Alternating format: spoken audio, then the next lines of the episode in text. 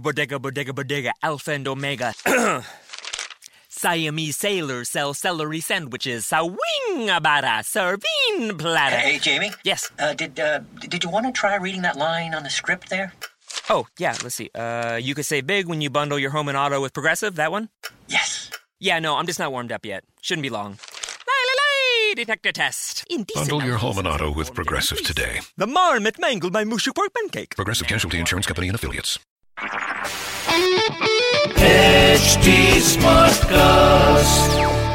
आप सुन रहे हैं एच डी स्मार्ट कास्ट और ये है फीवर एफ़ प्रोडक्शन एक किस्सा रोज का।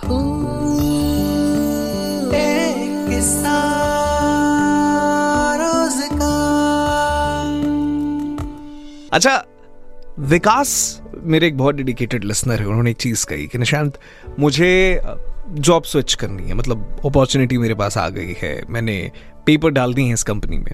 दूसरी कंपनी की तरफ़ आगे बढ़ना नोटिस पीरियड सर्व कर रहा हूँ। तो मैंने कहा, ठीक है यार, ये अच्छी बात है कि अपॉर्चुनिटी आपके पास है। कह रहे, लेकिन यार, इस ऑफ़िस में काम करने का मन नहीं कर रहा है, कैसे सर्व करूँ? डेढ़ महीने का नोटिस है सर्व नहीं हो रहा मुझसे। मैंने कहा अच्छा क्या प्रॉब्लम क्या आ रही है? कह रहे, बस, मन नहीं लग रहा।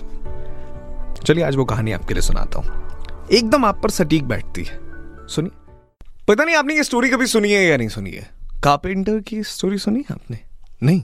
चलिए सुना अब देखिए, ऐसा है कि हर इंसान अपनी ज़िंदगी में किसी न किसी एक चीज़ की ख्वाहिश रखता है। उसे फिर ऐसा लगता है कि हाँ यार, ये चीज़ पानी है पानी है और पानी है। उसके पीछे लगे रहते हैं। पर कई बार ऐसा होता है ना कि एक पर्टिकुलर काम करते करते इंसान बोर हो जाता है। उसे ऐसा लगता है कि नहीं यार, ये काम मेरे लिए बना ही नहीं है।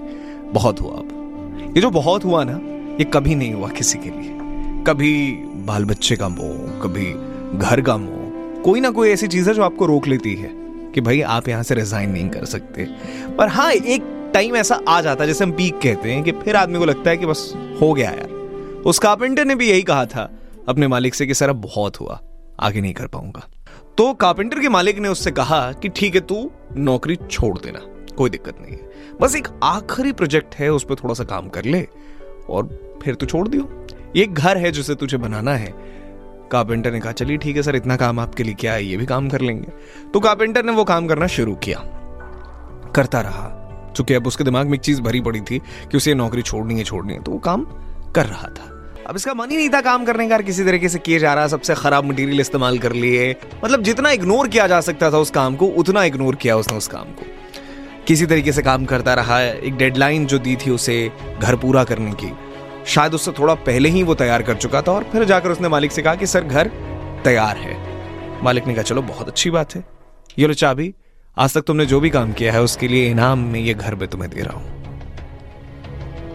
इतना कहकर बॉस वहाँ से निकल गए। कारपेंटर सोचता रह गया कि, यार, ये घर तो मेरा ही था।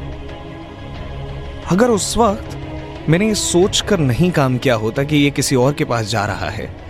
तो शायद आज ये घर कहीं ज़्यादा बेहतर होता। मैंने सबसे अच्छे मटेरियल इस्तेमाल किए होते। ये काश जो शब्द है ना भाई, बड़ा खतरनाक होता है। अगर आज में जी लोगे अपनी ज़िंदगी, अब में सब डाल दोगे तो यकीनन आपको पीछे पलट कर कभी देखने की ज़रूरत नहीं पड़ेगी, रोना नहीं पड़ेगा। मेरा नाम निशांत है कैसी लगी ये कहानी? आप मुझे बता सकते हैं इंस्टाग्राम या फेसबुक के ज़रिए। दोनों जगह मिल जाऊँगा। आप सुन रहे हैं एच डी स्मार्ट कास्ट और ये था fever F production H smart Smartcast.